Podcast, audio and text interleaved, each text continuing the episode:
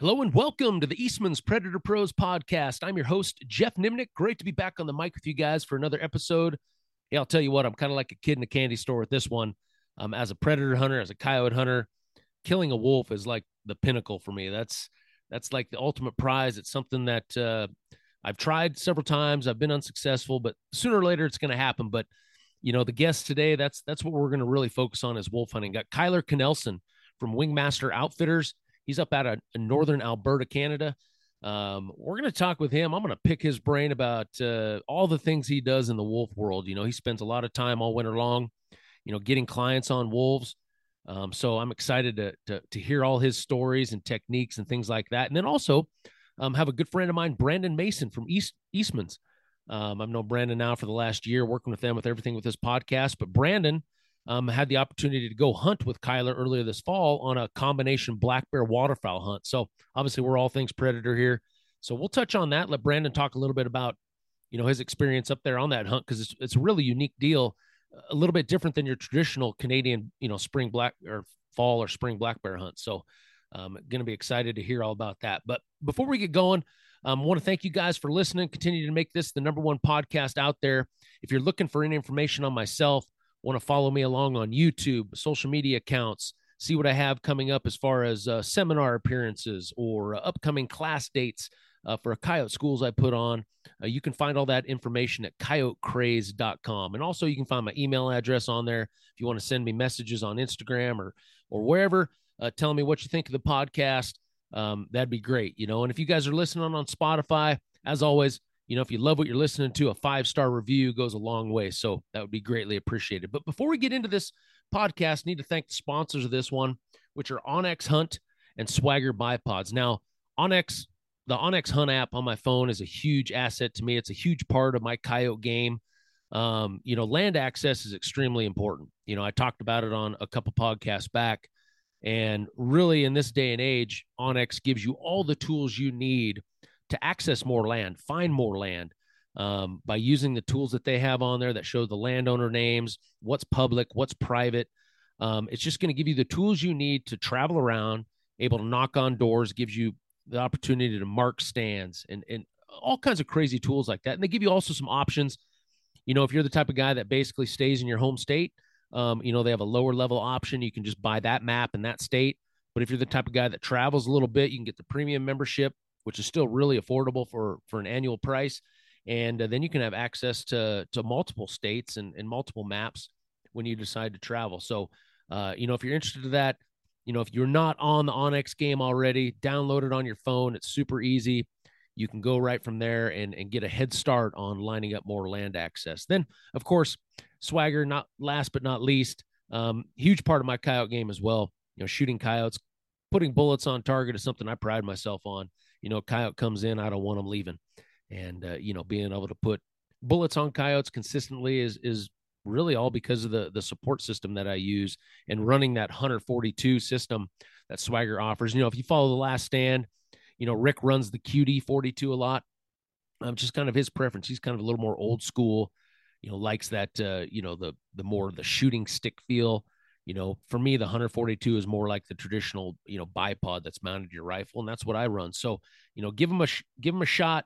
If you're looking for a new bipod system, you won't be disappointed. I'll tell you what, it's the holiday season. You're looking to buy something, you know, a gift for somebody. Uh, use the promo code Coyote Craze 25, and that'll get you 25% off your uh, your swagger order at uh, swaggerbipods.com. Well, Brandon and Kyler, welcome to the show. Thank you very Thank you, much. Sir. Pleasure, pleasure to be here. You know, I'm excited about this one. You know, we've we've talked about wolves and a little bit about bears on this podcast before, but uh, probably not like this.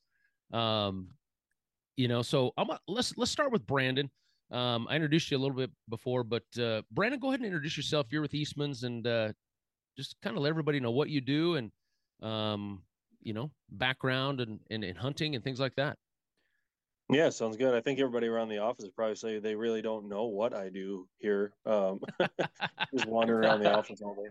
But uh, no, I've been, uh, you know, since I was, oh man, early teens, probably a big fan of the Eastmans and watching their videos, reading the magazines and all that stuff. And uh, that, and along with a lot of other things, led me to uh, pursue a career in wildlife biology.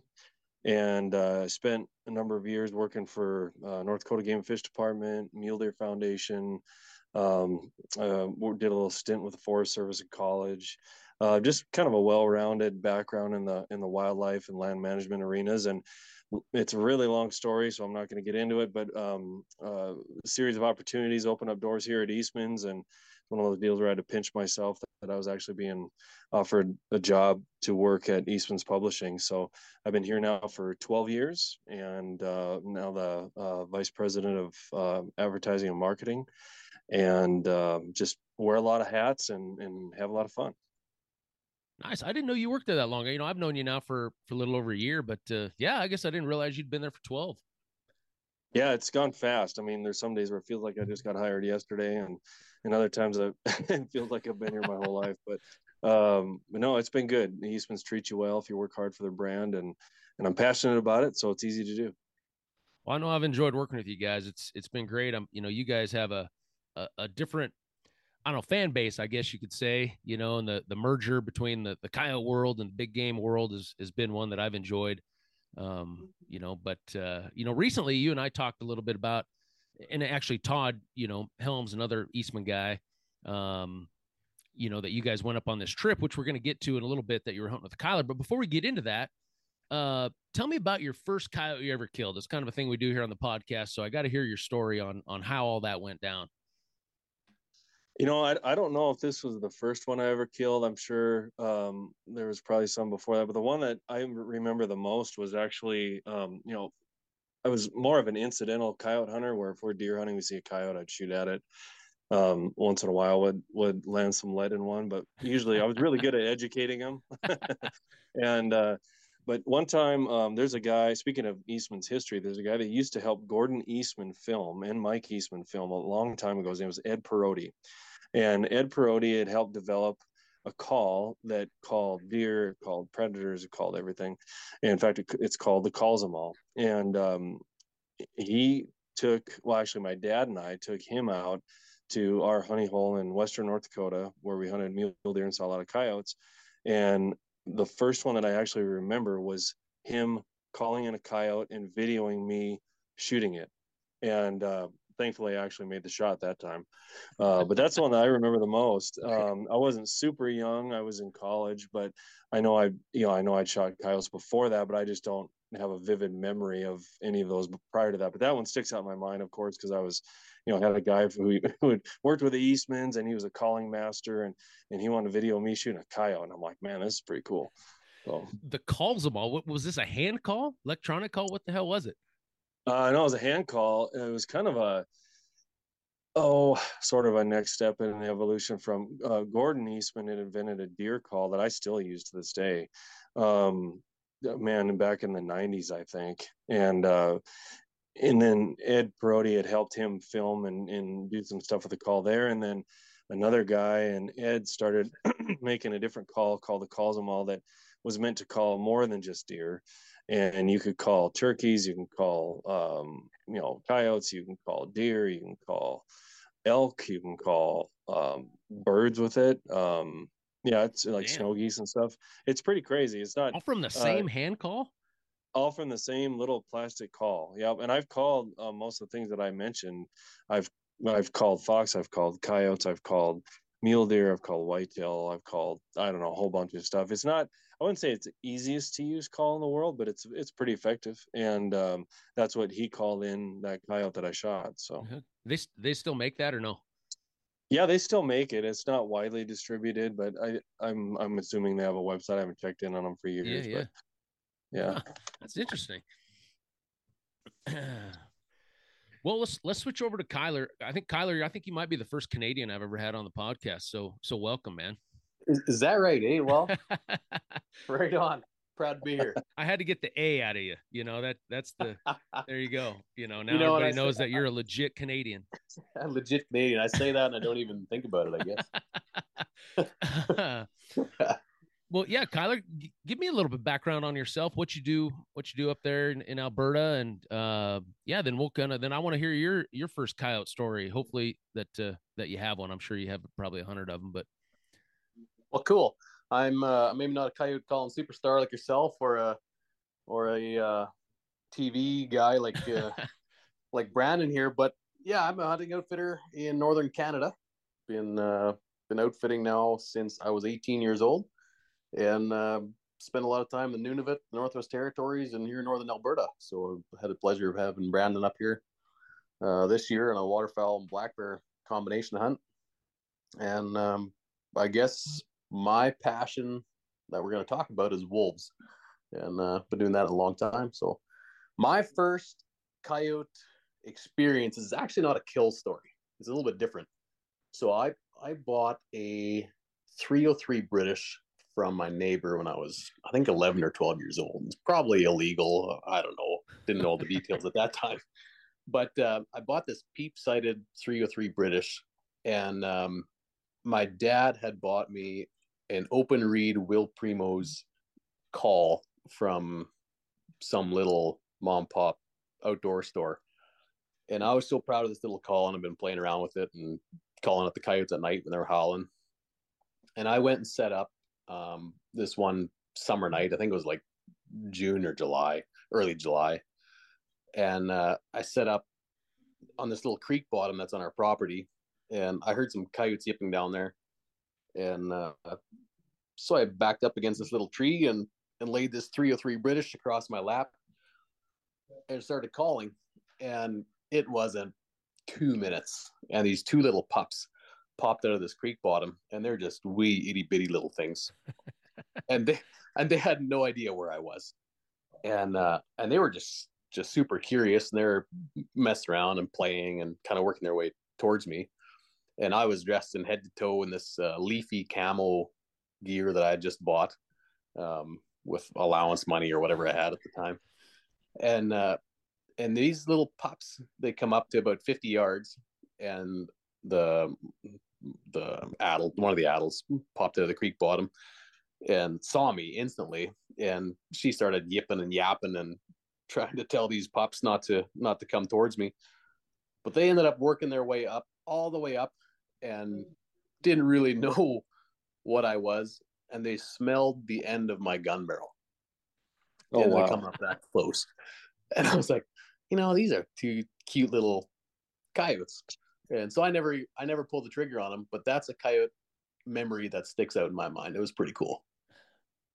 Yeah, that's that's unique. You know, hand calling is a thing that's kind of going away, you know, like just with the advancements of e-calls and everything else, you know, and so you don't get those type of stories hardly anymore because you know back in the day using a hand call the coyotes are hunting you they're coming right to you and you'd hear all kinds of stories like that of guys dang near poking them with their gun barrels or coyotes jumping over their feet, you know, and that's that's one thing that uh, that the e-call doesn't give us. You know, when you're setting that e-call out there, you kind of lose that uh, some of those cool stories like that. You know, I kind of actually prefer the hand call in most scenarios, especially when I'm calling in the wintertime and it's super cold. These uh, the e-calls tend to freeze up when it gets nasty cold. Yeah, yeah. And uh, and I like I don't know, I just like the hand calls. It's super simple and uh, old school one thing that came to mind, you know, that we probably won't get into later, but I wanted wanted to talk about it real quick now since we're talking about coyotes in, in Canada.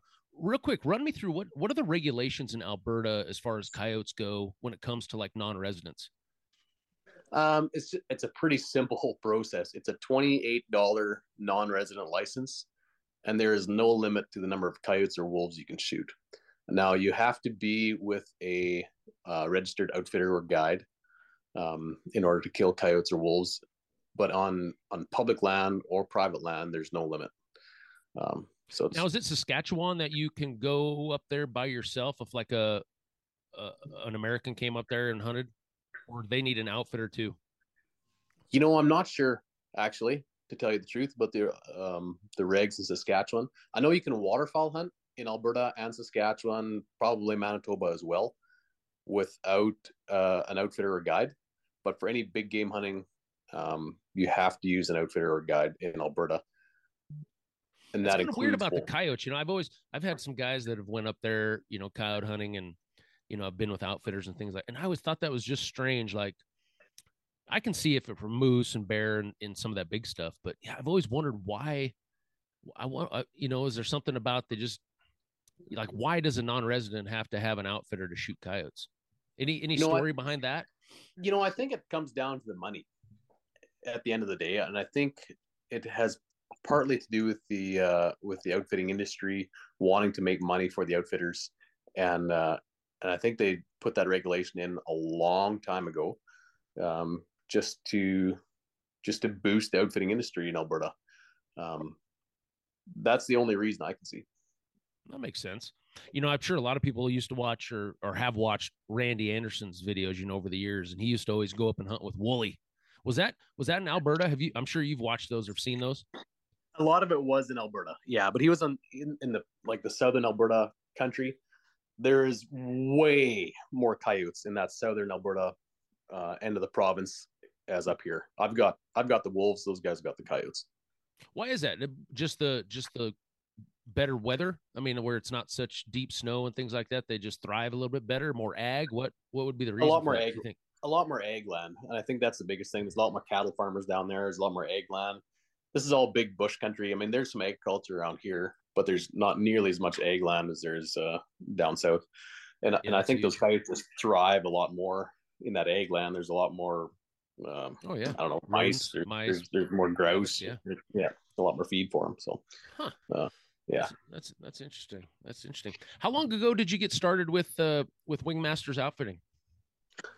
I was uh I was 18 when we bought our first um outfitting tags. So we started with hunting waterfowl and black bears. So I was almost 19 when uh, when we bought our first uh, when I got my outfitting license, I guess, from Alberta Professional Outfitter Society. And I guess been doing it ever since. So started in Alberta, did that till I was 21, kind of struggled. Nobody in my family was an outfitter, nobody was a guide. I started from ground zero and with no contacts. And so try to go to these sport shows and book a few hunters and being an 18, 19, 20 year old kid, uh, it was pretty tough but we made it work and uh, and had some decent contacts. Um, and then a guy in the Northwest Territories by the name of Boyd Warner. Um, that's another. It's a long story how we how we uh, got to meet each other. But we had a mutual friend, and he found out that we were doing this uh, this outfitting thing, and he's an outfitter in Nunavut, the Northwest Territories, and he really needed to somebody with some young blood and energy to come on board and help him with his uh, the Northwest Territories operation. So he asked if I wanted to. Well, first, actually, we we partnered on a moose hunting deal. So we did a couple of moose hunts one year, and we did well, and he loved it. And he said, "I need a partner. I need you to come on board and buy half my company." I didn't have twenty bucks in the bank account, so I had not, no really good way to buy the company.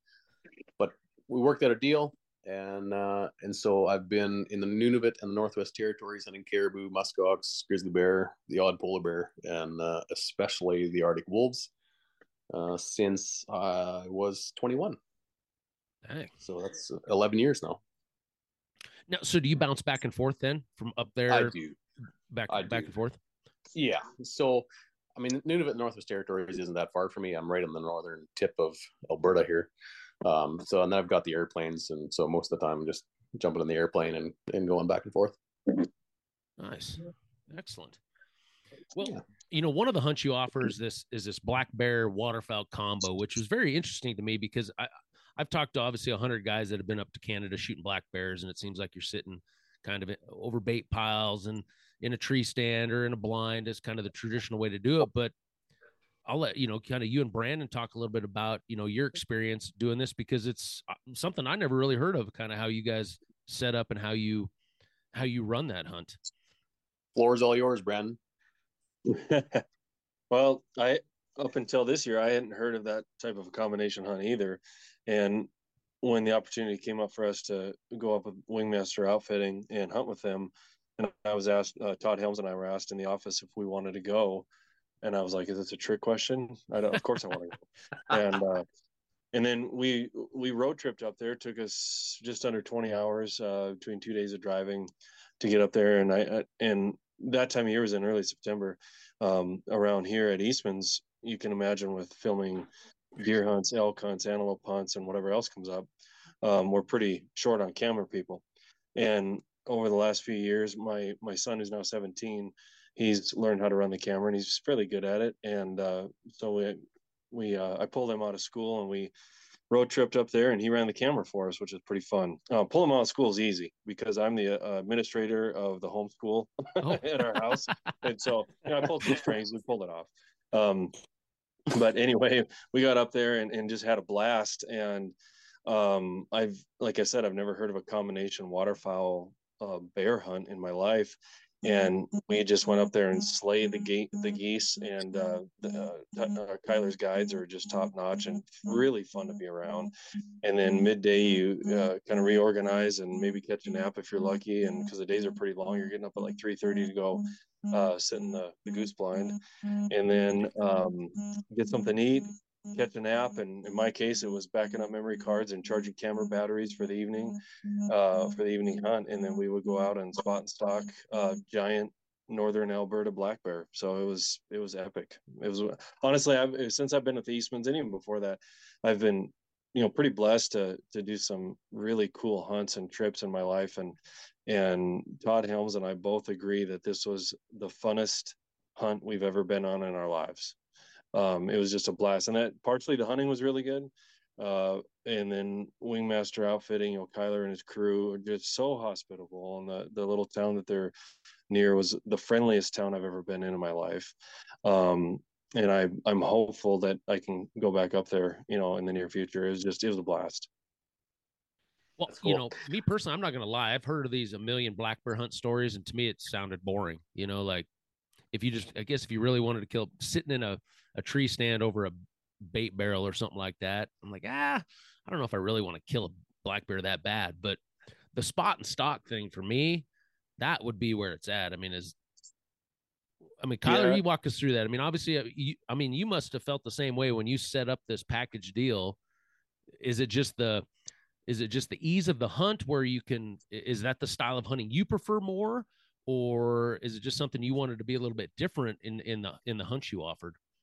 a bit of all three actually. I see i grew up hunting black bears this way and and to me it was just normal.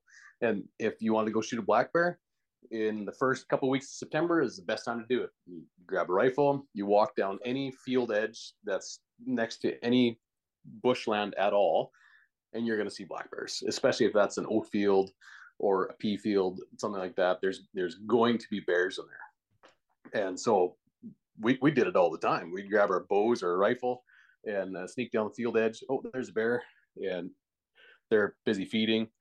You can get within bow range fairly easily. They pick their head up.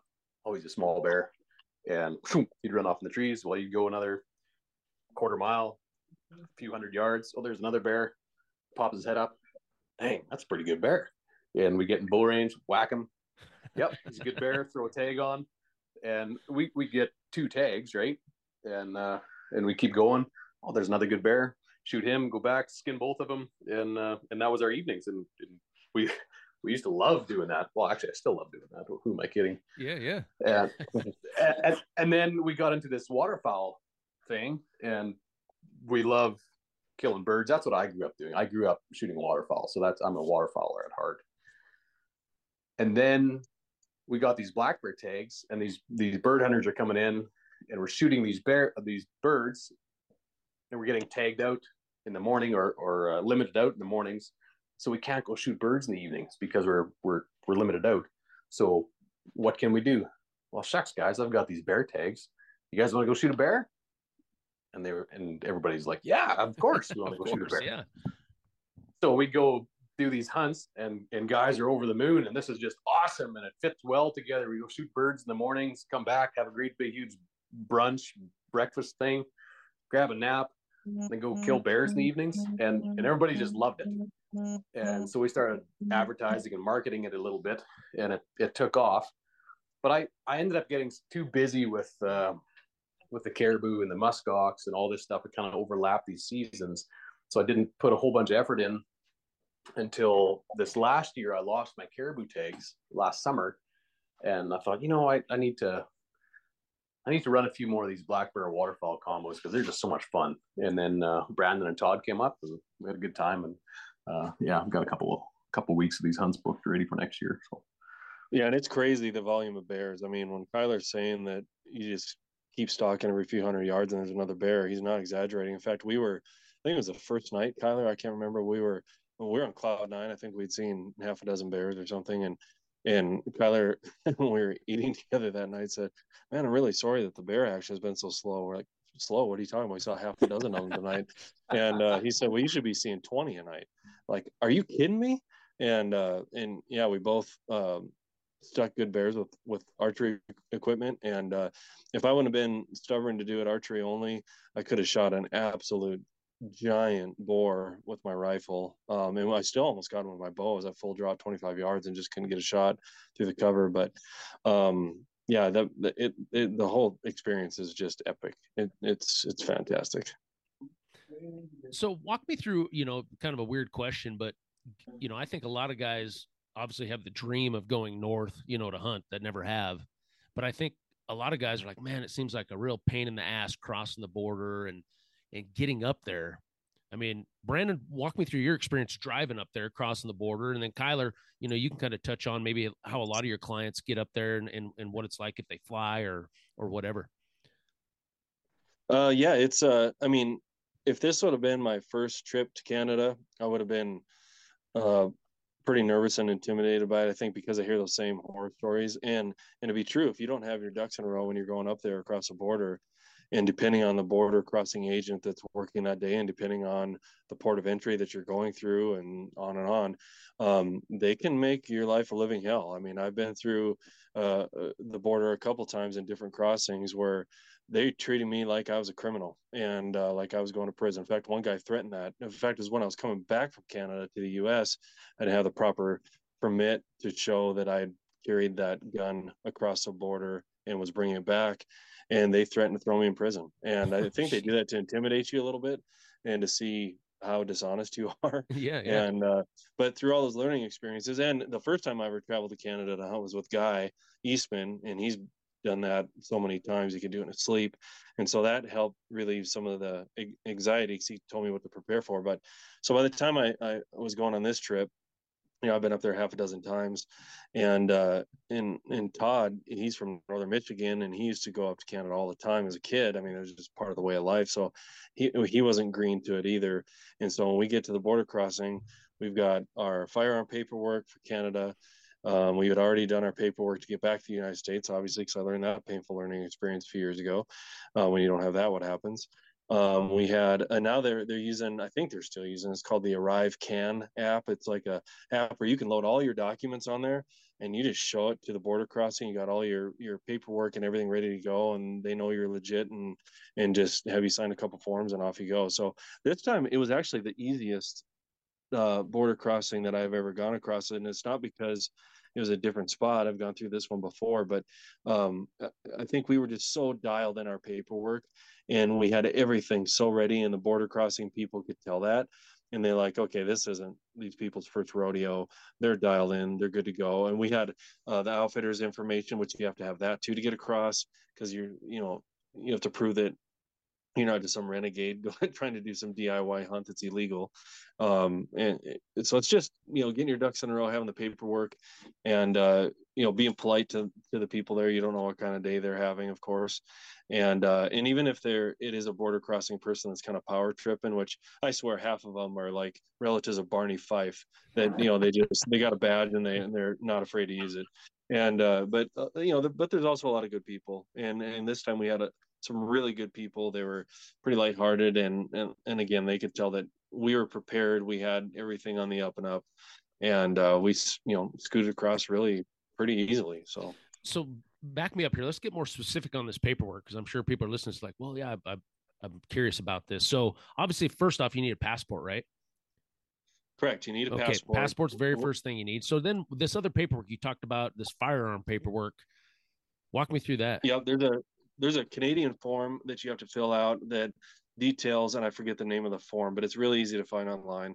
And, and Kyler probably remembers it off the top of his head, but there's a form that um, you fill out all your information and all the detailed information on the firearm, the type of firearm it is, the serial number, the the brand, the model, all that, and and and then obviously that's got to match what you're bringing across. And they'll and sometimes they'll double check it, and sometimes they'll just look at your paperwork and see that you're thorough and go, okay, you're good to go. They won't even look at your gun it really depends on the on the border agent but um and and going back to the the passport real quick too if you're a united states citizen and if you're going across the border to mexico or to canada you have to either have a passport or a passport card. And a passport card is just for um, basically land travel internationally in North America. So you can get across the border. You don't have to have a full on passport. They're quicker to get. They don't last as long. You can't go overseas. You can't fly with them, um, uh, meaning fly across the waters with them. Um, but like my my wife and, and son went to Mexico a few years ago, and they just had a passport card. And it was super quick and easy to get. And I think that's actually what Todd Helms took. I'm not I can't remember for sure if he had a passport card or passport, but and I've got a passport that it's been good for a number of years and it's still good for a while. So, um, yeah, passport's number one, and the firearms permit. And then um, if you're going hunting, you have to have some sort of a proof of communication contract license whatever from the outfitter which we did with kyler. We had a contract that he sends to his clients that we fill out and we show at the border saying this is who we're going with. This is where they're located. And that way if something goes down they can contact the outfitter and double check that your story is correct.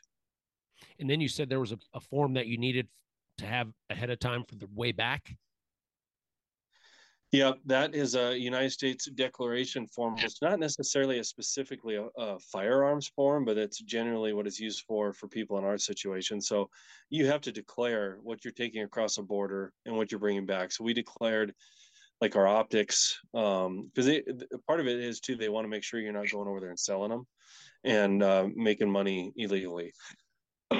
Excuse me. So uh, we declared uh, first and foremost our, our firearms and have serial numbers and everything and the am- ammunition that we're taking across and then we can prove you know what we used up there and what we're bringing back.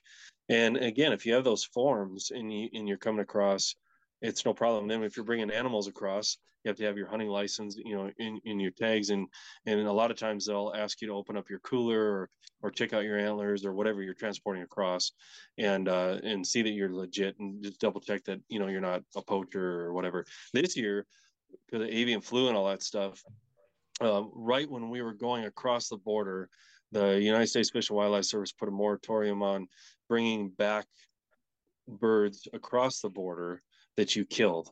And while I, I can kind of see that, I guess, the upland game, the migratory game, I thought it was kind of funny because the birds are going to migrate and get here. yeah, they're anyway. going to be coming down but, here anyway, right? Uh, in fact, even the border crossing people thought that was hysterical. but uh, so we we actually donated the meat uh, and the birds when we were up there, and Kyler has resources to do that, so that hunters can donate the meat to those that need it um, up in up in their area. So um, it was unfortunate we couldn't bring anything back. We shot some just phenomenal speckle bellies um, that I was hoping to get mounted and bring back. But, yeah, yeah. Uh, we weren't able to do that. So, so they're not crazy. I mean, the to me, it's like just not knowing what to do. You know, I mean, what?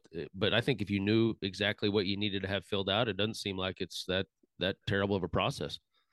No, it's not. And there's websites. You know, the the um, Travel Canada website actually details it pretty well and they, there's a questionnaire on there where you can answer what you're planning to do there and it'll direct you to the right page on what you need to bring with you what you can and cannot bring with you if you're allowed to go uh, depending on what your intent is yeah yeah um, and it's gotten you know the, in september they actually loosened up a lot of that stuff what it's been over the last two years because of covid and all the politics around that and everything um, it's gotten a little more friendly to travel across the border again which is nice so Kyler, the the process of somebody flies into Canada, like if they wanted to fly up to to where you're at or as close as they can to where you're at, what what's that process like flying into Canada?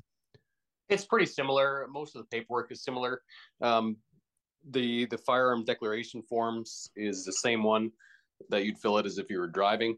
Um, just bring that with you to the airport, uh, fill it out in triplicate, but don't sign it until you get to the airport in front of the uh, the customs agent and then uh, you can sign it there.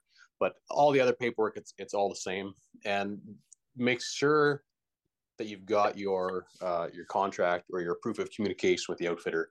Um, I've had it a few times where guys haven't brought their contracts with them. They're at the border, they get held up, and then my phone rings and it's a customs agent. Hey, such and such is at the border. Uh, are they hunting with you? And I'll say, yeah, they are. Uh, here's a copy of their contract. And uh, and so the more basically the more paperwork that you have, the more correspondence that you can bring with you from your outfitter, the better and the easier it's going to be.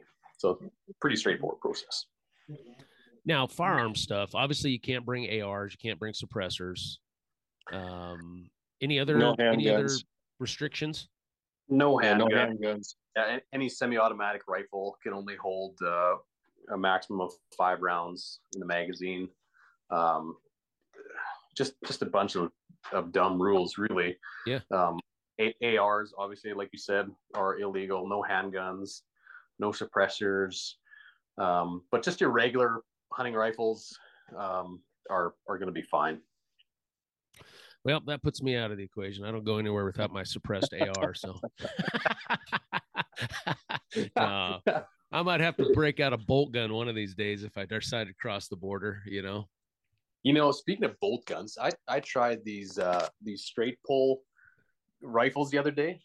Man, are they awesome! I just bought one. I'm not sure what you guys are using, but this uh the Savage straight pull uh Predator 10 round mag, shoot, that thing is fast. I don't even know what you're talking Yeah. about. What do you, what do you mean a straight pull? Yeah, it's you know like the Blaser rifle, like the bolt doesn't go lift. You don't lift the bolt up and then back and then forward and then back down. It's just straight back and straight forward. Oh, really? Yeah.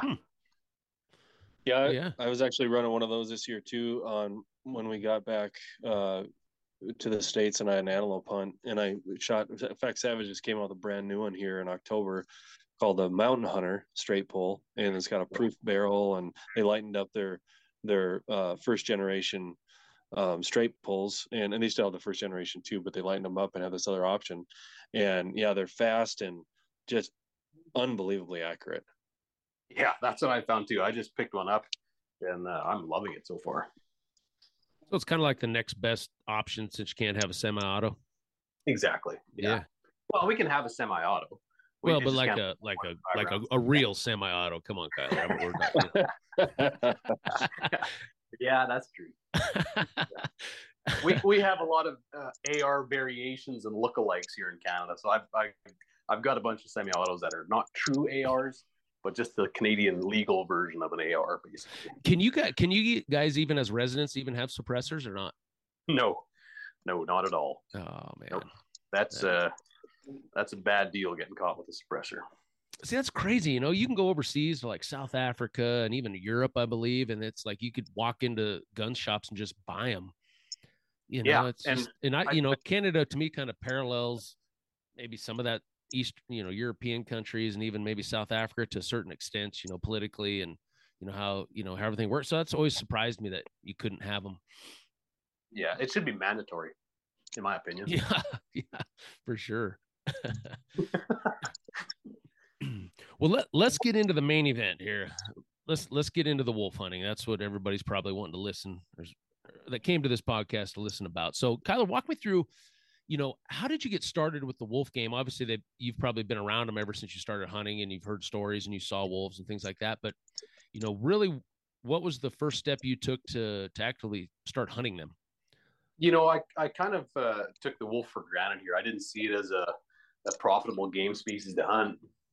And I just knew there always a problem, and everybody had issues with wolves either killing cattle or killing wildlife everywhere.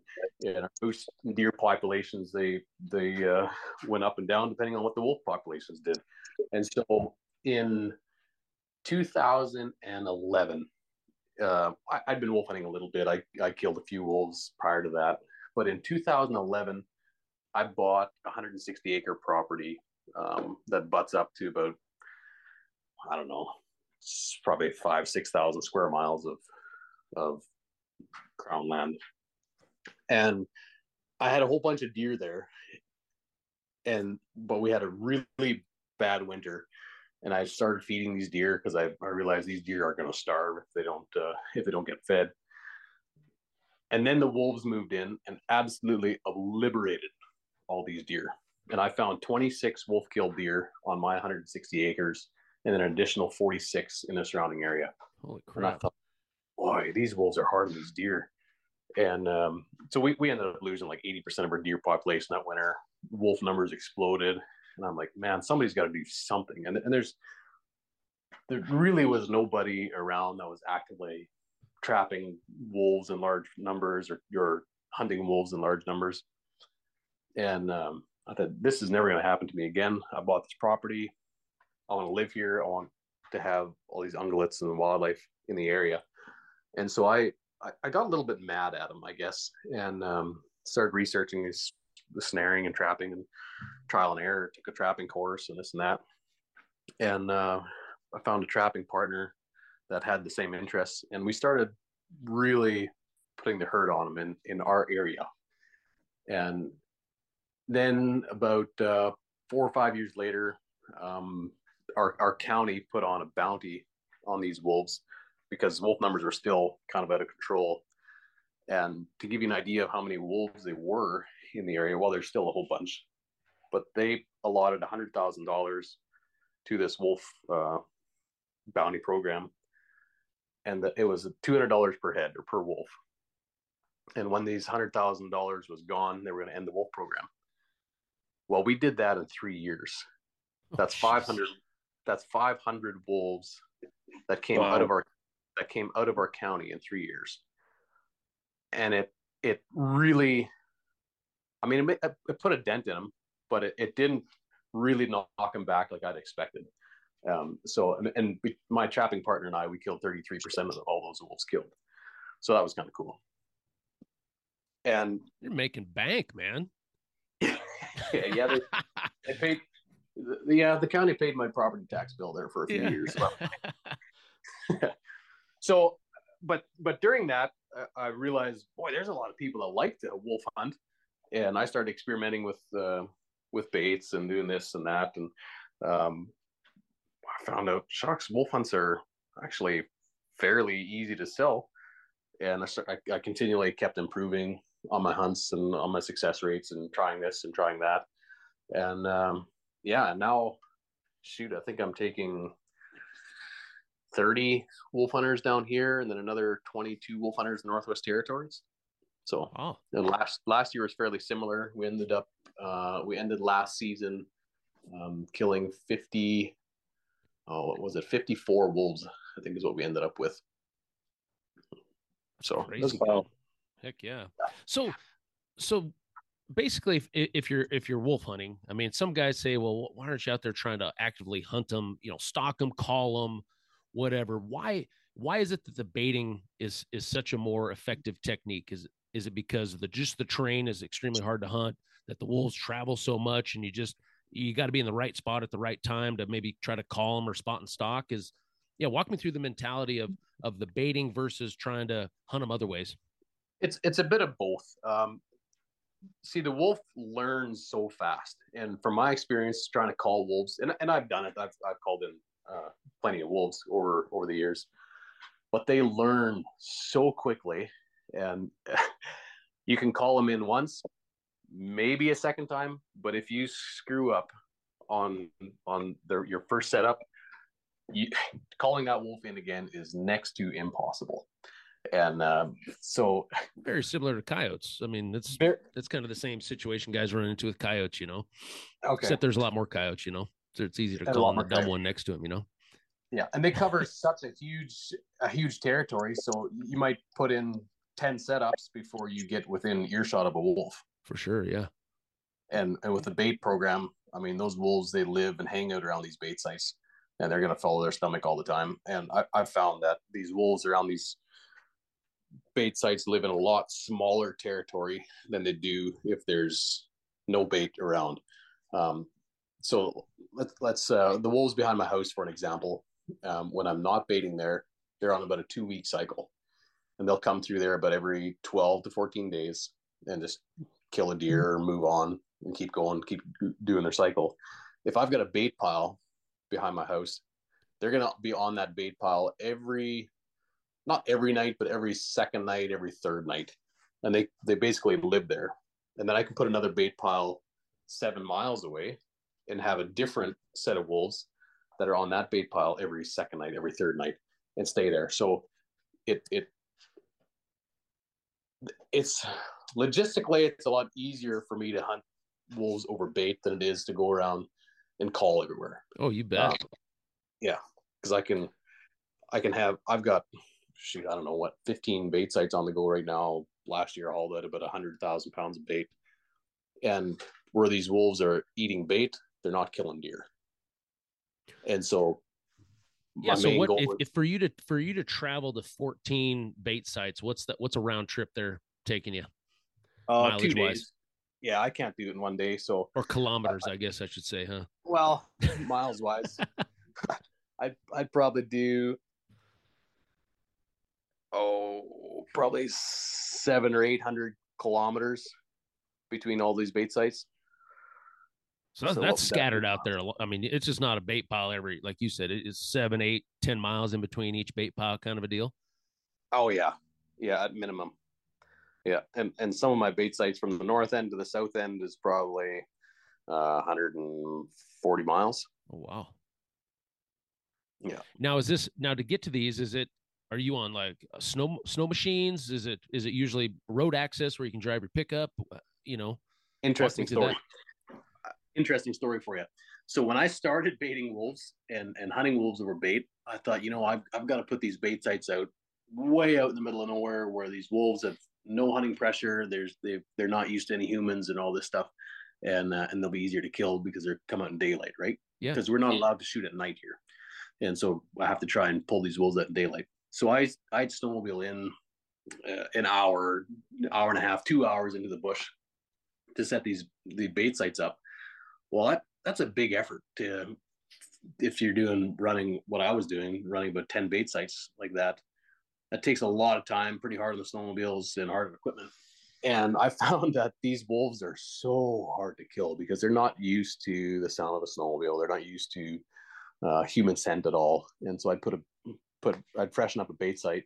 Well, it'd take three days before the wolves would hit it because my my human scent was there, right? And there's I don't care what anybody says, you cannot hide your human scent. There, there's no way, not from a wolf.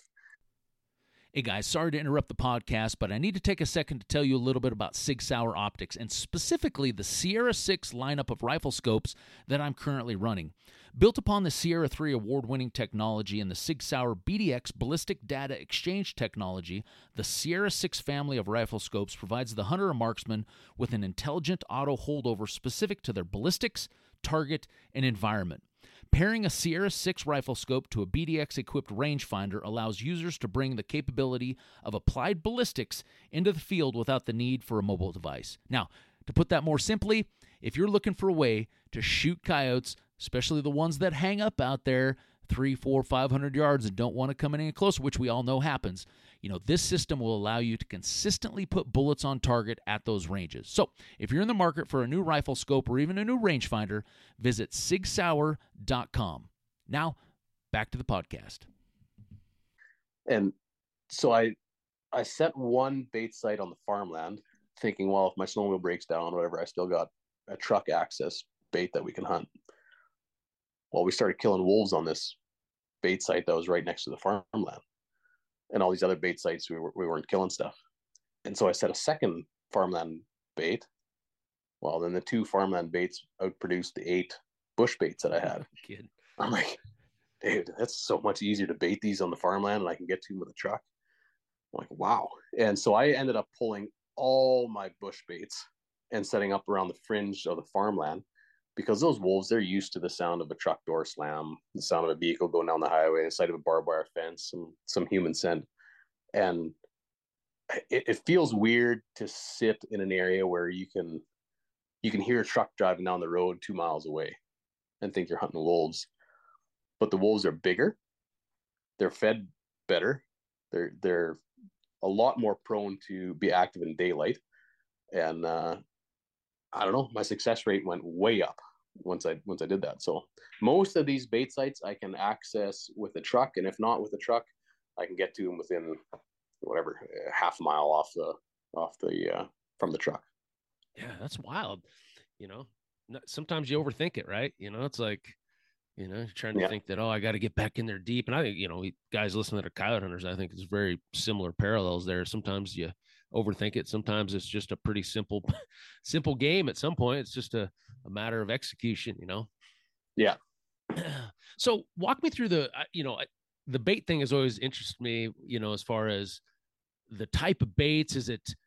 Do you have your own special secret concoction of of bait that you use, or is it pretty similar? Obviously, there's other outfitters that do the same thing across Canada and, and everywhere else, but does everybody have like their own secret bait that they think works better, or or you know, walk me through that whole process of how big of a pain in the ass it is to to to keep all this bait around and uh, you know, yeah. I've got a I've got a really really good deal up here. I'm I'm friends with all the butcher shops in the area and all the farmers they call me if they're if they're doing some home butchering, butchering some pigs or some cattle or whatever. They call me to come pick up all the scraps. So I have access to a lot of bait, and I I think more important than the type of bait is the amount of bait, and the more bait you can get out there, the more wolf activity you're going to have in your bait site. Um, I mean, ideally, if you can find roadkill moose, that's ideal. Oh, roadkill moose is, is the best roadkill deer and and we'll pick those up and and take them to these bait sites all the time. All right, stop. I got to ask. So this moose, are you are you cutting this sucker up like into quarters and leaving like a? Are you throwing the whole damn moose carcass out there on the on the bait pile? that, depends where I'm at. If, it, if it's in an area, if I'm driving down a gravel road, he's only like ten miles from from my bait site. Uh, the redneck and me just kind of hooks him up and drags him off to the bait site. but, but if not, I'll, I'll get a trailer and I'll load them up and uh, and bring them whole to these bait sites. Uh, and and they last uh, a, a, fairly long time. And the wolf will come back to that moose hide, even if it's just a moose hide left. They'll come to on that moose hide before they'll touch any domestic meat, uh, which is weird. Yeah, but, yeah. But, but so, but to back up to the roadkill thing, you I do have to get a permit from the Fish and Wildlife, and the, the Fish and Wildlife here are super good with me now. Where I I just take a picture, send it to them, land location. Here's where I picked it up, and just so they know if they if they stumble across one of my bait sites and there's five deer and a moose laying there, that they're not what's going on here. so, um, but one of the best domestic meats. And, uh, you you don't have a very sensitive uh, uh, group of listeners here, so no. so one of the best domestic meats for wolf bait by far is horse. If, you know that if, uh, that's crazy because all the all the government trappers that I've ever talked to that have have done similar stuff trying to kill coyotes, you know, down in this country, they said that by far too is horse like three to one over cows. Absolutely, absolutely, and I and I think while the meat for one is I think a little bit sweeter and, and, it tastes a little bit better, but the hide is so much thinner on a horse than on a on a cow, and it's just it's just easier to get to, especially once it gets frozen.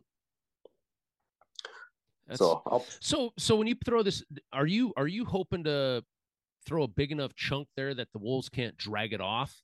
Or, or do they even try to drag it off or or do you really care or do you try to secure it down do you freeze it into the ground do you ever do anything like that to kind of keep the keep the carcass there or anything like that, or does it really matter? I've I've done it all. It does matter actually. I've I've done it all. I've frozen it into a lake or frozen it into a pond so they can't drag it away, so they have to sit there and chew it. But I mean, if we're hunting wolves over bait, it's it's got to be kind of in an open area, obviously, where you can see these wolves. And the wolf does not like to sit in an open area in daylight and chew on a piece of bait. And so the wolf, from my experience, my success rate went up once I I started just putting a lot more bait out there where they can grab a chunk and and run off and eat it. Which it, it's it, you're not going to see as much of a wolf activity on your bait, but you're going to at least have an opportunity in daylight when they come out, grab a chunk, and go back in the bush. Whereas if it's just a frozen chunk, frozen in the middle where they can't drag it off, they really don't want to come out in daylight They have to sit there and chew on this hunk of bait where they feel pretty exposed. But if they can come in, grab a chunk, and go back off in the bush and eat it, they're a little bit more okay with that from my experience. So oh, yeah, makes total sense. Yeah, you know the parallel. The, I'm just in my mind as a coyote hunter. You know the, the parallels of this between you know down down in our country we have feed, big feedlots. You know, and all these ranchers usually have a dead pit. You know, if they have a cow or whatever, hog barns or whatever it may be, and they have a place where they pile up all their dead stuff.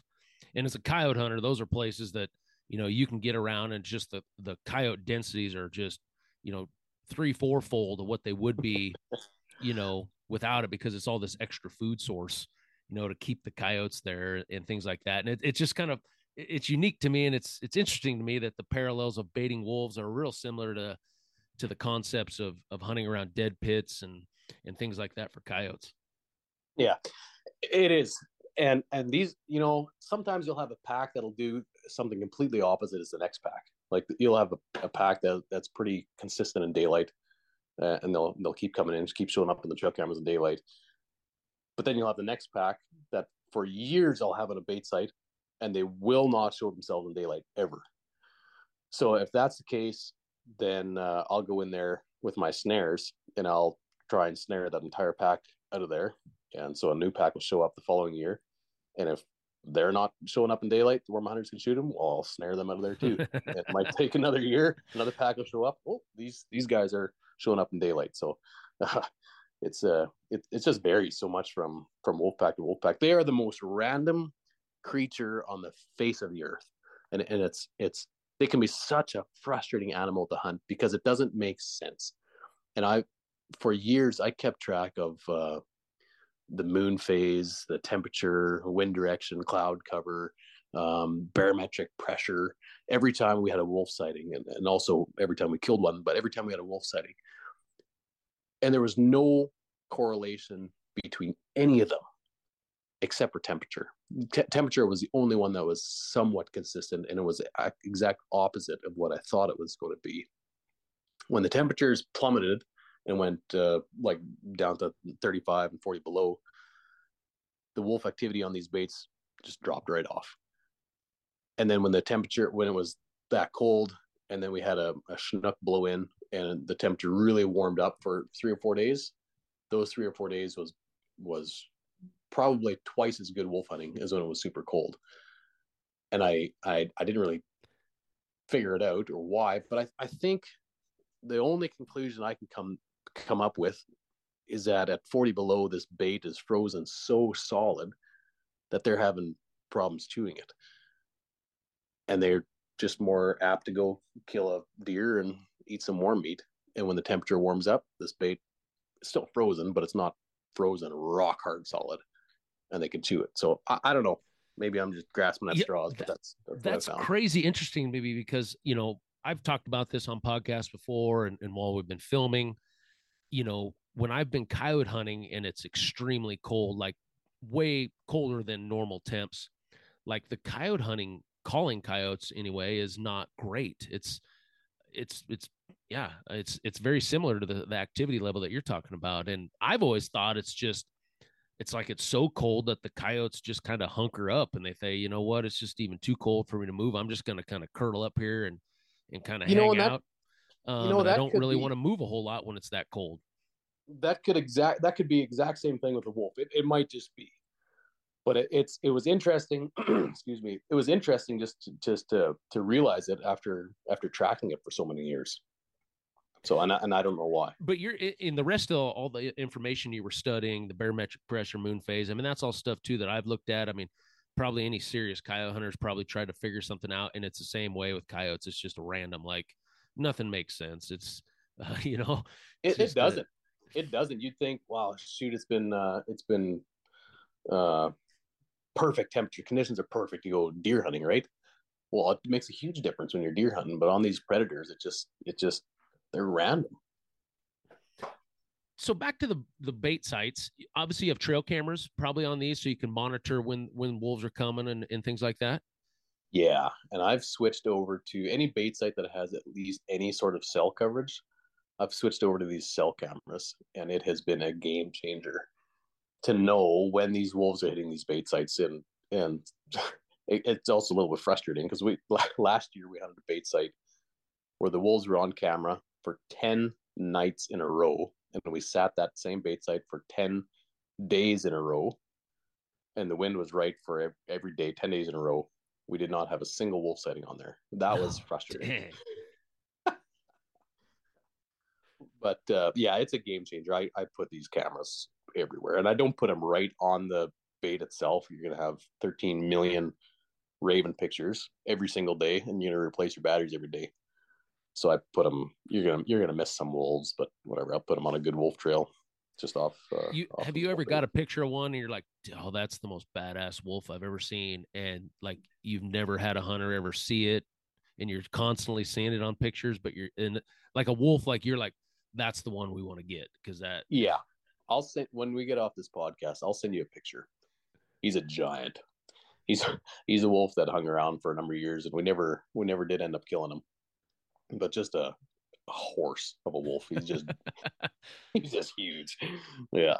But yeah, I've got a couple bait sites where there's been some big wolves that uh, they're just they're just smart. We don't haven't been able to kill them. That is uh, cool about part about wolves because like you can identify them with the different colorations and things. Like a coyote, you know, you can't uh, you don't really know if that's the same coyote you saw, you know, but the wolf you can be like, oh yeah, that's the oh, same oh, sucker right there.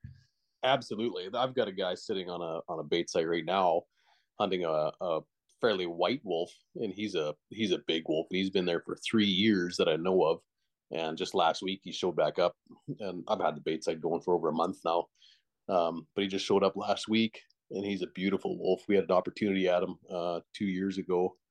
Um, but he was just a little he was on the back side of the pack and so the hunter ended up killing a wolf that was uh, a little closer to him but he's he's another beauty. So it's pretty interesting to watch and to see uh, how I don't know, just their different attitudes on the on the trail cameras as well, and their dominance and how they're displaying dominance, and the rest of them are submissive. And yeah, I, I enjoy it. So what kind of what kind of blinds are you sitting in? I mean, a distance from the bait site. Um, talk me through the setup. Are you are you setting these guys up on tripods? you know, with their rifles, or are they just shooting out the window off of, off the lip of the window? I mean, walk me through all that. So my blinds are all insulated and heated, um, so that it really takes the chill factor out of sitting all day. And I and I make my hunters sit all day because the wolf, as you as you were saying earlier, is random. They show up ten o'clock in the morning, two o'clock in the afternoon, first light, last light. It don't matter. So the hunter has to have the ability to sit there all day in comfort. And so most of the blinds are six feet by six feet or four feet by eight feet, and they're all insulated and with windows. And most hunters are shooting off the the lip of the window, and then I've got the Primos trigger sticks for the back end of their gun.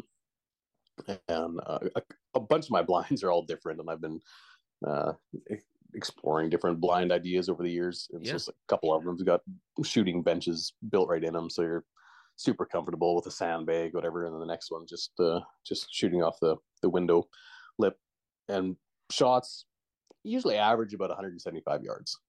I don't. I'd like to put a bait site at like 250, just just so that the hunter can get away with a little bit of noise in the blind because you're, you're sitting all day you get a little bit lax and you, you make some noise and, and stuff and while that wolf could be 10 feet into the trees you just can't see him. so yeah, yeah. the further away you can be from that bait site the better i found that uh, i get too many misses and wounded wolves if i if i back the blinds up kind of past that 175 yard mark. And so the 175 yards seems to be the sweet spot. That's that's interesting. Well now you talked about you know some of these wolves getting away you know size wise what you know this is something you'll see debated a lot you know oh that was a 200 pound wolf or that was this you know obviously you've been around a ton of wolves now are the are these considered timber wolves or gray wolves where you're at? Um or well, are they really the same up there? No there's really no they're distinction really the same. They're all really be classified as a gray wolf but these would be like the timber wolf subspecies if you will. Um, so they are the largest subspecies of wolf that you'll find. And it is super rare to kill a wolf over 130 pounds. Yeah, I mean, any wolf heard. Any wolf over that kind of 110 pound mark is gonna be is gonna look like an absolute monster wolf. when you see the guys bear hugging it and the head's like twice the size of their head, you know, yeah, good hanging six foot down. That's we're talking. That's like the 120 yeah range. Yeah, I'll I'll send you a picture after the podcast of a of a wolf that was 132 I mean, he looks like he's 190 pounds. Like he, he looks giant, but they've got so much hair. I mean, just like a like a cougar too. Or like to kill a 180 pound cougar, it takes a lot yeah. to get a, a, cat that size. But uh, my dad killed one a number of years ago. Uh, I was sitting with him in one of my wolf baits, and this wolf showed up. And I knew he was big, but I didn't know he was this big. So we we killed him and we put him on the scale, and he was 140. And that's the biggest wolf that I've ever seen. Uh, so, but you're you're like to kill a female over 100 pounds, rare. So, That's wild. Yeah.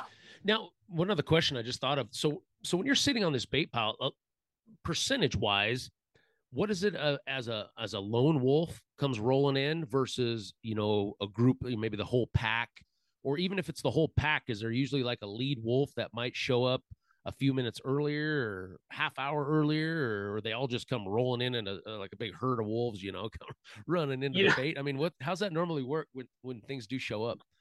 You know, I don't know what would happen if we would leave the first wolf that comes into a bait site, if we would leave him be to see how many more wolves would show up. Because a lot of these baits, I've got four, five, six, seven, nine wolves on the cameras. Um, but usually the first wolf that's coming in is getting shot, right? Because yeah. you, don't you don't you've been, pass been sitting there wolf. freezing your ass off for five days, and you're like, oh yeah, it's time. Yeah, a bird in hand is better than two in the bush. Yeah. So, um, but yeah, I would say probably 30% of the time, the guys are seeing multiples come in. Um, but the rest of the time, the rest of the 70% of the time, it's just a lone wolf comes in. Oh, there's a wolf. Boom. Wolf goes down. And then the rest of the pack will light up in the bush behind it or whatever. Um, I actually, because I hunt these bait sites for four months of the winter, I prefer it if it's a lone wolf coming in and if the rest of the pack doesn't see what happens so the rest of the pack's not educated. Yeah yeah. Yeah but i i am continually surprised at some of these wolf packs when they'll have a member shot out of them and the whole pack is there. It'll take a couple weeks before they come back the whole pack but they'll you'll have a lone wolf there maybe the next night or the night after. But that whole pack will eventually come back to that bait site and they'll continue feeding and we'll and we'll shoot multiple more wolves out of that pack as time goes on. So let's say there were multiple wolves standing there at the bait site two three whatever and boom he shoots one. I mean do those suckers the rest of them just take off sprinting back into the brush like a you know like a lot of times coyotes but sometimes coyotes will just stand there looking around like what the hell was that? or how does that normally work? you'll usually get a couple seconds. If you kill one they'll freeze and they'll look for a, a second or two. So if you're quick on the on the trigger, you can get a second shot off and and dump a second one. But then once you fire that second shot, poof, they are gone. so very similar to coyotes. I yeah, guess. yeah. So at that point, do, I mean, do you have do you have communication? Like if some guy shot one at ten o'clock in the morning, I mean, is that day pretty much done at that site? I mean, once he fires no. a sh- or you can you'll just leave it the wolf just lay out there and he'll sit there the rest of the day. Yeah, I'll leave them there. I've, it, it's happened actually a surprising amount where a guy will shoot a wolf in the morning, and I'll tell him if there's wolves howling, anything is going on there, just sit there. And if if the ravens are coming in and they're pecking the eyeballs out of your wolf or whatever, go out there, pull that wolf back to the blind, and sit there. And it's it's happened to quite a few times where we've killed a second wolf and even a third wolf on the same day. Wow. Yeah, especially especially if he's there by himself. If the whole pack is coming in, if there's four or five wolves there when he fires his first shot, no, that pack's not coming back that day. But if if they're off in the trees and and they they light up and start howling like a half mile away, oh yeah, absolutely sit the rest of the day. Do you normally like you know if I'm multiple coyotes come into my stand, but man, I'm dumping a mag, you know, trying to kill them running. Uh, do you tell your guys like, hey, don't sh- if they're running off, don't shoot at them. But hey, or is it worth taking a running shot at one of these wolves trying to dip back into the trees, or is kind of the hunter probably what the hunter's comfortable with, or what? There's always hope when there's lead in the air. Yeah, yeah. if lead don't fly, stuff don't die. So I, I say you, you put lead down range. We all enjoy pulling the trigger. Well, I figure, you know, they're already probably educated to some extent when that first shot rang out, you know. So what's another shot or two ringing out going to probably hurt, huh? Absolutely. Yeah. No, I'm a, I'm a big proponent to sending lead down range. now, if if let's say some guy made a bad shot, gut shot a wolf, something like that, and he he he calls you up and he says, "Man, I just shot one, but it ran back into the brush." Do you play it like a like a deer? Do you say, okay, let's give that wolf some time, or are you like, no, we got to get in after this because you know wolves are different and they just don't stop? Or uh, very similar. It depends on the situation. If if a wolf is hit in the in the if, if we're tracking it, we can see okay, yeah, he's he's been hitting the hind leg and he's and he's hold, and he's dragging a hind leg. I'll leave that wolf for for sure a day and, and try and track him the, the following day because they can still cover a lot of ground with the yeah, yeah. missing a hind leg. If they've if it's a front leg, I'll chase that wolf as hard as I can, as fast as I can for as long as I can, especially if there's any sort of blood loss at all, because I've been able to catch up to them. Um, because because all their weight is in their front end, right? And if yeah. they lose their their front leg, they're so much easier to catch, especially if you're in some really thick brush and they've got to go over logs and under logs and over deadfall and all this stuff. Um, you, usually you can catch them if if there's enough snow on the ground where you don't have to you don't have to look for blood. You can just follow his his tracks in the snow. Um, we've been able to run him down quite a few times actually. So it depends on on where that wolf is hit. Um, if if if you know he's just gut shot or something like that, we'll uh, we'll just leave him and and come back the next day. Huh, that's interesting. I noticed that with yeah. coyotes. Like coyotes, like if you don't get out, they just it's like they get hurt and they just go. Like they don't they don't lay it unless they're hurt really really bad. But they're not like a deer, you know. Like oh, we better back out and let this deer go lay up. You know, we don't want to keep bumping them. I've just learned, hey, coyotes, you better you better, you better get, get on them quick, you know, or you're not gonna ever find the damn thing, you know. Yeah, especially if he's hitting that front end area. You just go and go and go and go. We we caught one. I'll, I'll send you a cool video yet uh, once we get off the phone.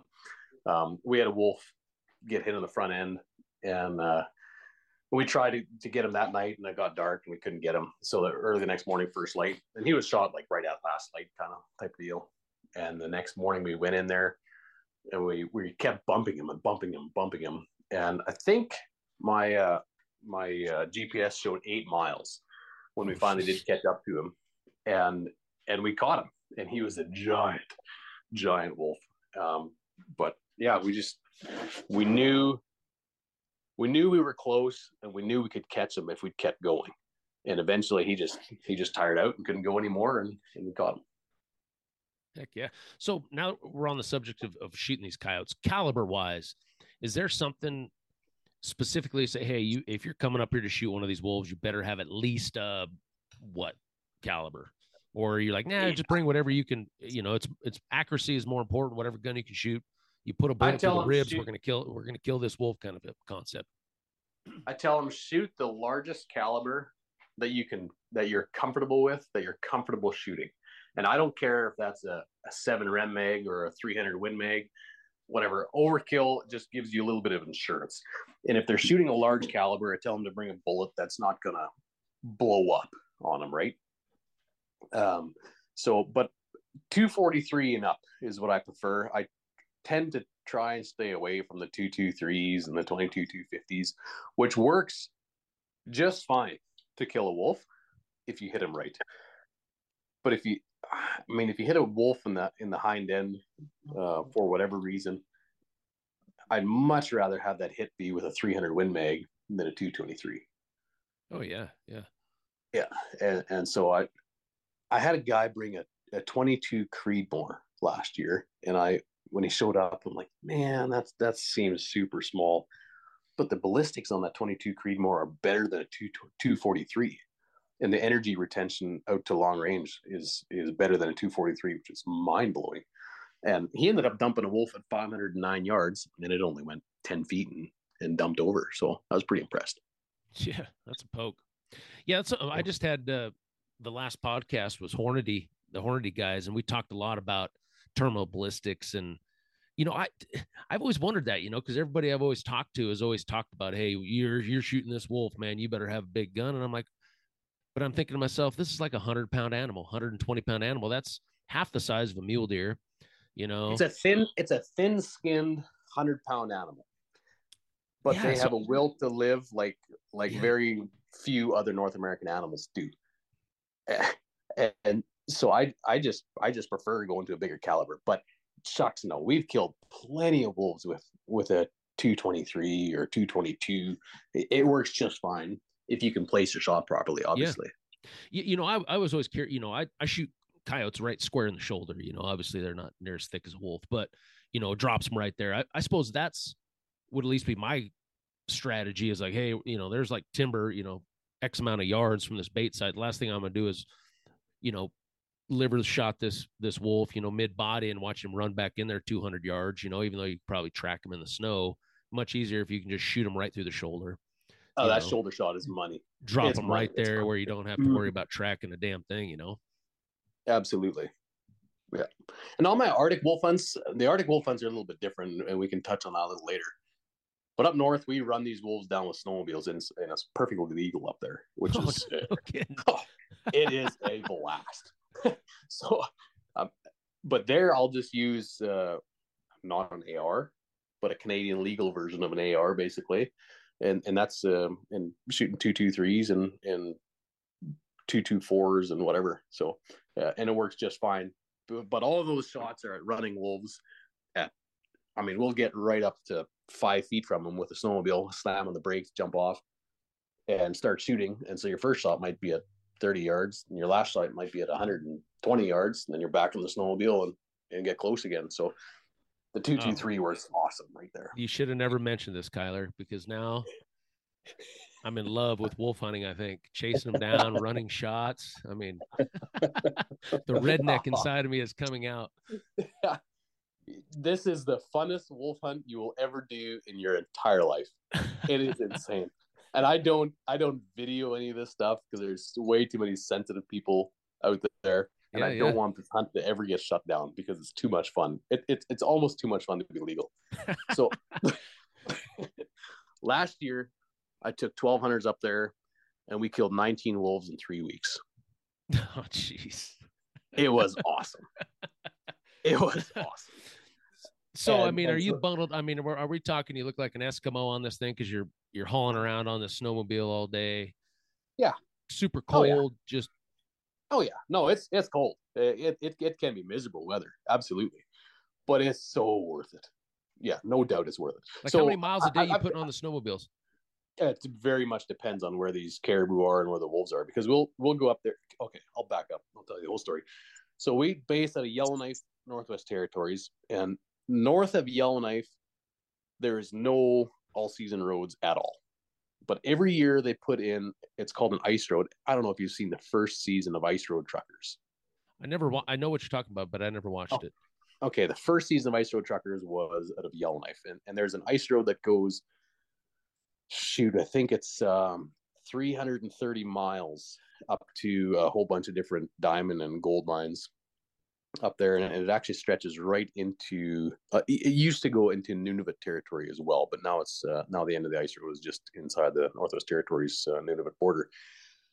And these caribou are migrating from uh, their their summer calving grounds up north, uh, right on the the Arctic Ocean. They'll come back down inland and just north of the tree line type of deal and around these diamond mines. And so this ice road kind of goes right through the middle of that. And where these caribou are wintering, there's wolves that follow these caribou all year round. And so wherever there's going to be large herds of caribou, there will be wolves. And so what I do is just try and find where these caribou are and I'll babysit them. And it, it might be three days, it might be five days before I see a wolf track but all of a sudden, okay, there's a, a fresh wolf track, and then there'll be another one, another one. Okay, there's a pack of wolves is here, and we'll just we'll just follow them because we're north of the tree line. Shoot, we can go a- as far as our tanks of gas will let us, and uh, and eventually we'll catch up to these wolves. And when that feeling of coming over the top of a hill and looking down, and there's a pack of eight or ten wolves in the middle of a lake somewhere,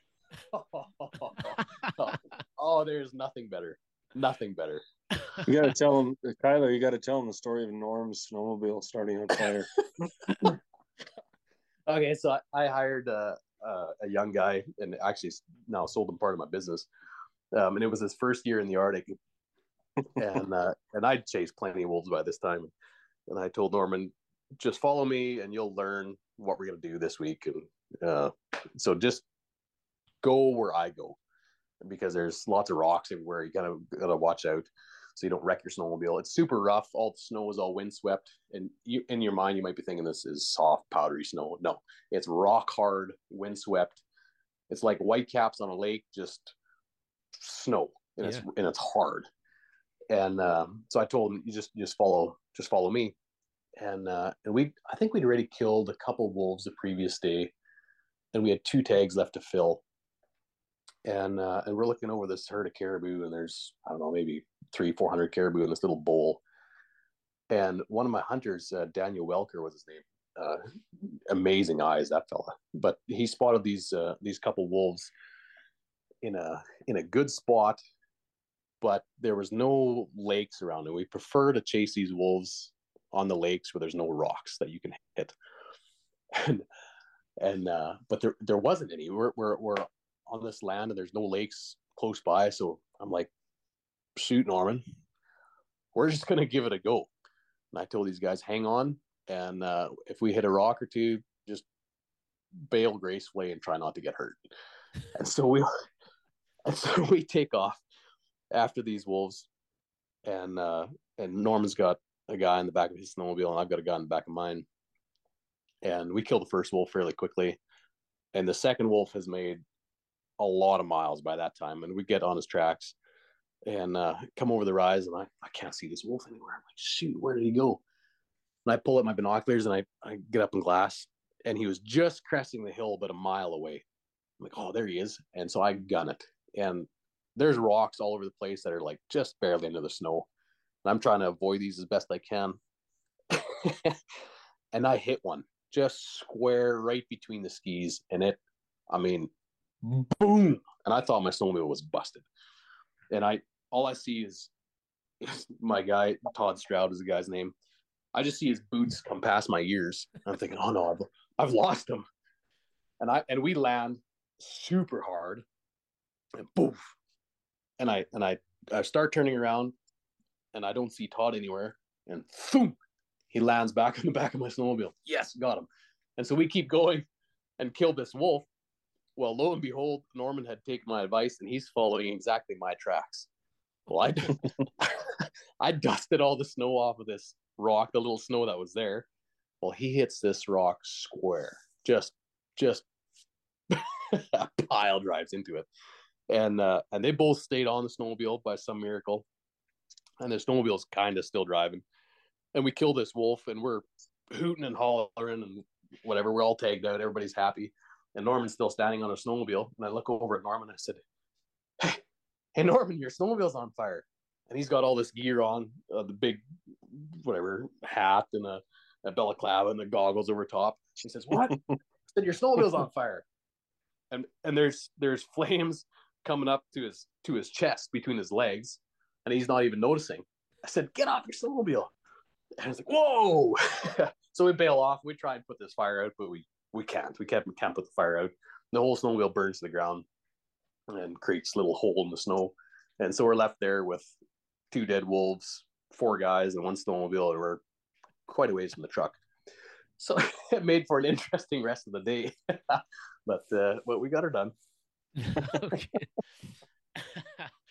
that, you know that the parallels of this stuff are just like you guys are. We, the same stuff happens down here with coyotes, you know, chasing them in pickups and snowmobiles and stuff like that. But that's like uh that's like doing it on steroids.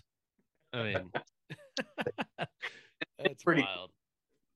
It's pretty cool. Yeah. Be, being right close to the Arctic Circle and, and chasing a chasing a true white Arctic wolf around the tundra. It's uh it's pretty neat experience. Are all those wolves white or are they color oh. variations too of the Arctic wolves? The majority of them are white, like they are a true Arctic wolf, but there's color variations, especially once we get closer to the tree line. Um, you'll get some some darker phase wolves and, and some of the we we've never killed a black wolf up there ever until I think it was 2018, and then we ended up killing three in one year, which was wild. Wow! Um, and this in this past season, we we killed uh, another black one, but majority of them are that whitish color phase. You guys ever use shotguns? for that deal? Uh, I did, it would not be effective. It, it, it is effective if you got the right guy. Yeah, yeah. Um, but it, it scared me a little bit. I the one year I had a short barreled or short stock, short barreled, like one of them defender shotguns that a guy can maneuver pretty easily in the back of a snowmobile. And uh, but with him riding with a with a guy riding in the back, Yeah, Yeah. You gotta trust. I, I gotta have a lot of was scared I was trust. Yeah, I was scared I was gonna get my head blown off, so I uh, I kind of shied away. From that. well, if yeah, it's all. I tell you, you'd think a wolf running five yards beside the snowmobile would be easy to to kill him, but when you're bouncing around, yeah, it's uh, Yeah, you're you're hanging on. easier said than done. rough. When it like when we do catch the odd wolf like down in the tree line where the wind doesn't blow as much, and on some of those lakes, yeah, we'll have smooth snow. And if we can catch them on those lakes, oh yeah, no, we'll just run up beside them and shoot them at three feet, which is pretty cool. But further north, once we get past the tree line and it's all windswept and rock hard snow, nah, you're you're hanging on for dear life. And uh, so you got to stop the snowmobile before we pull the trigger. How fa- how fast when you're running those wolves down? How fast are they running through that terrain right there with the snow and stuff? Shoot, uh, shoot, I've never, I've never kept track, but I know they can go a long time. I had an archery guy come up and he wanted to shoot one with his bow, and I zeroed my odometer before we chased this wolf. And so from the time we saw him till the time we had that wolf dead, that wolf ran the exact same speed for the entire time.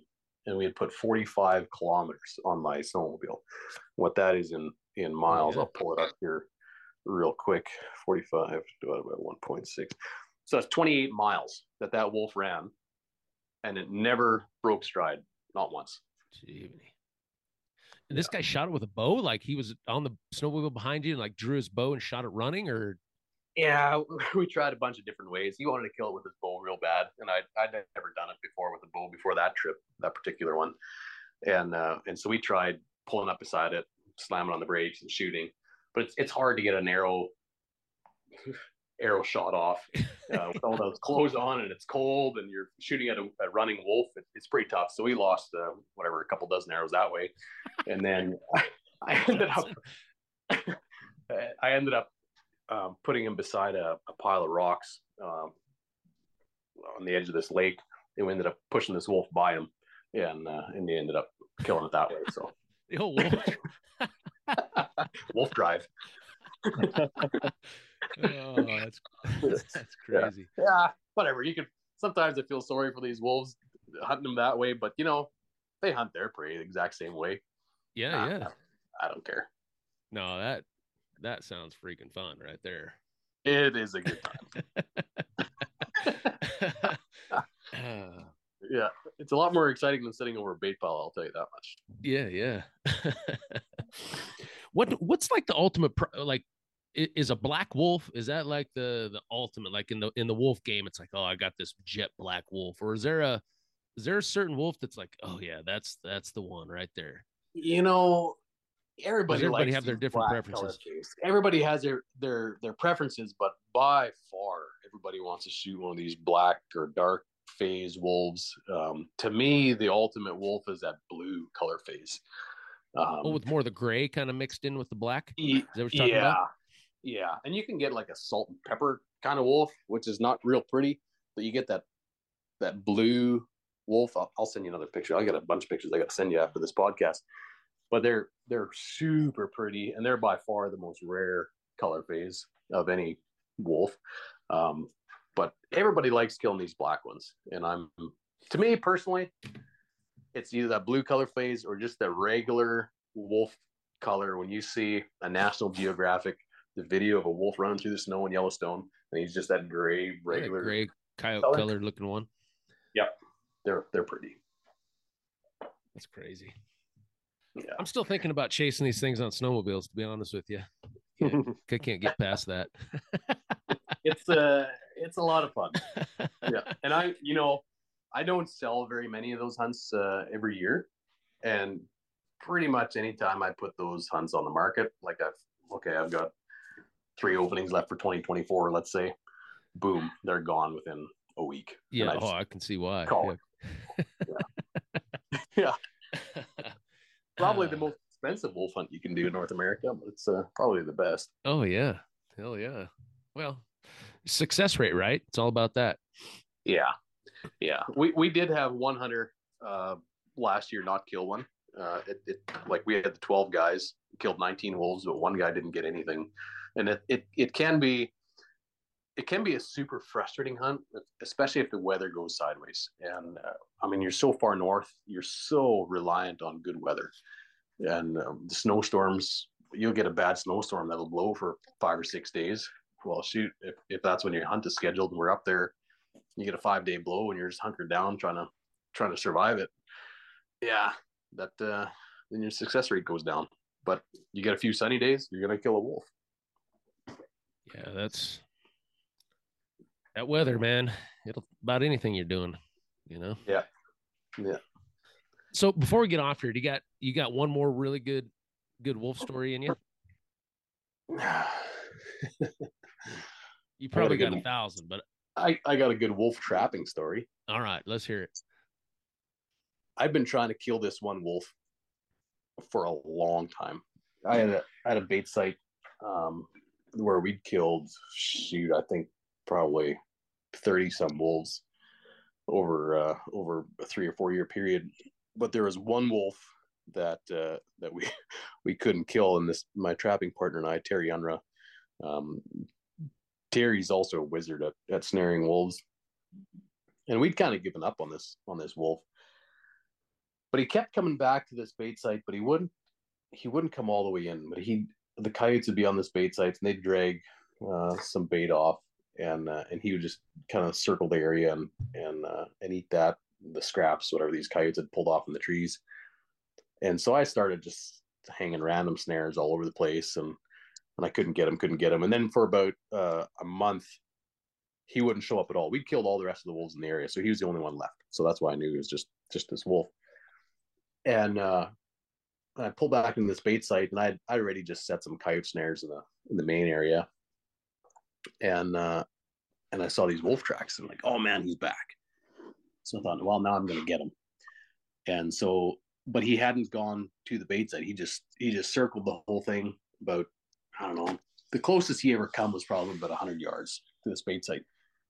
And so I started dragging some uh, pieces of deer carcasses and roadkill.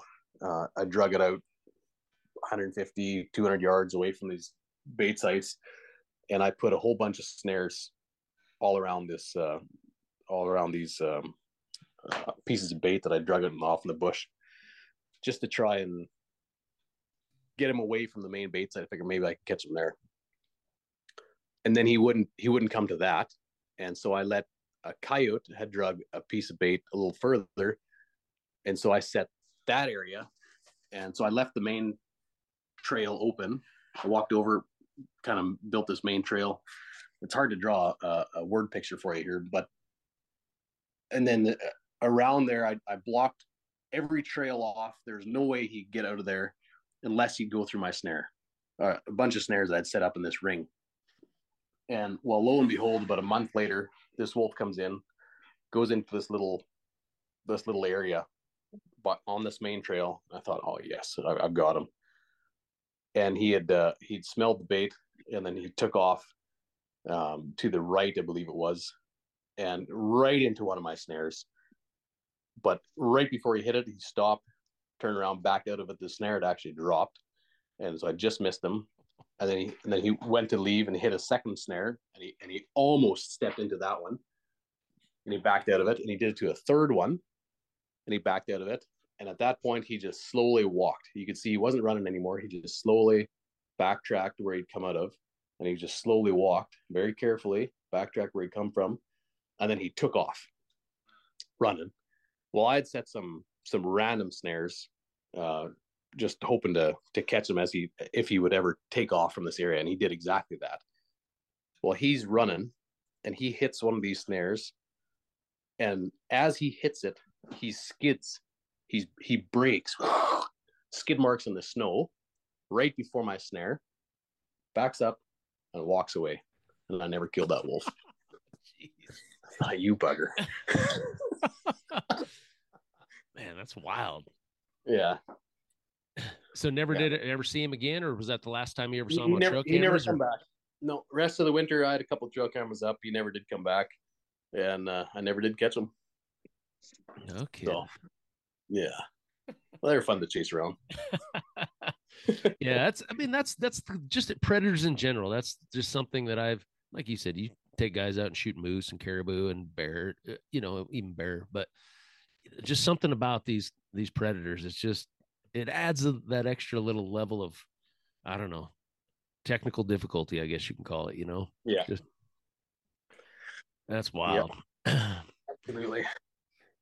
Yeah. Well, I'm gonna, you know, we're gonna shut this one down right here, but I, am gonna have to have you back on. I, maybe right after the wolf season gets done, kind of get an update on, uh, you know, how the snowmobile trip went, how the baiting's going. You know, I gotta.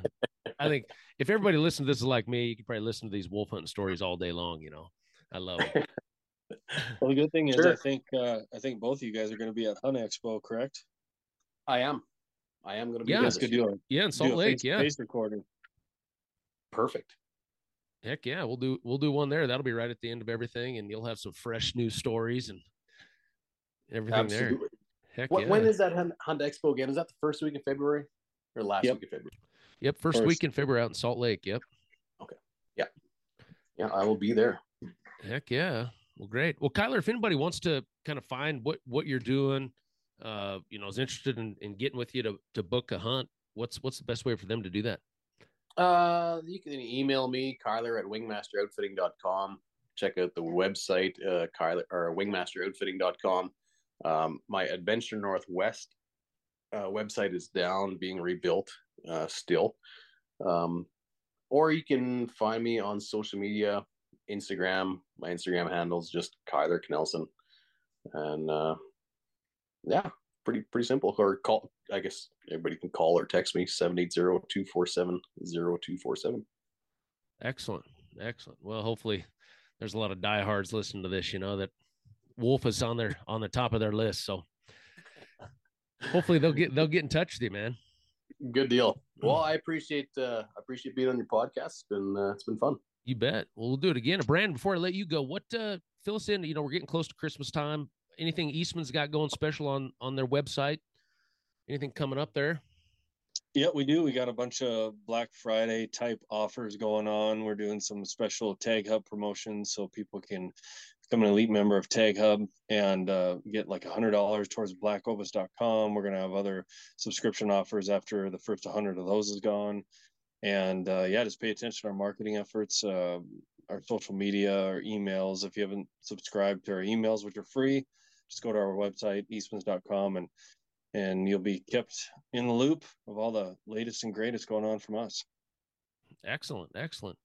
Well, just a plug for me too. If anybody's listening to this wants to find out what I'm doing, the easiest way to do that is to go to my website, which is coyotecraze.com. That'll give you links to all the YouTube videos, all my social media accounts, um, I mean everything like that. But uh, as always, hey, want to thank you guys for being on. Want to thank everybody for listening. I'm making this the number one predator hunting podcast out there. Um, like I said before, if you are listening on Spotify, that five star review goes a long way. If you love what you're listening to, uh, please submit that. And uh, and before we get off here, just need to thank, of course, Eastman's for putting this all together. Uh, Lucky Duck Predator Calls, Swagger Bipods, Hornady, onX Hunt, Kryptek, Sig Sauer Optics, and Black Rifle Coffee Company. Thanks for all those guys for supporting this podcast. Uh, we couldn't do it without them. But until next time, we'll catch you right here on the Eastman's Predator Pros podcast.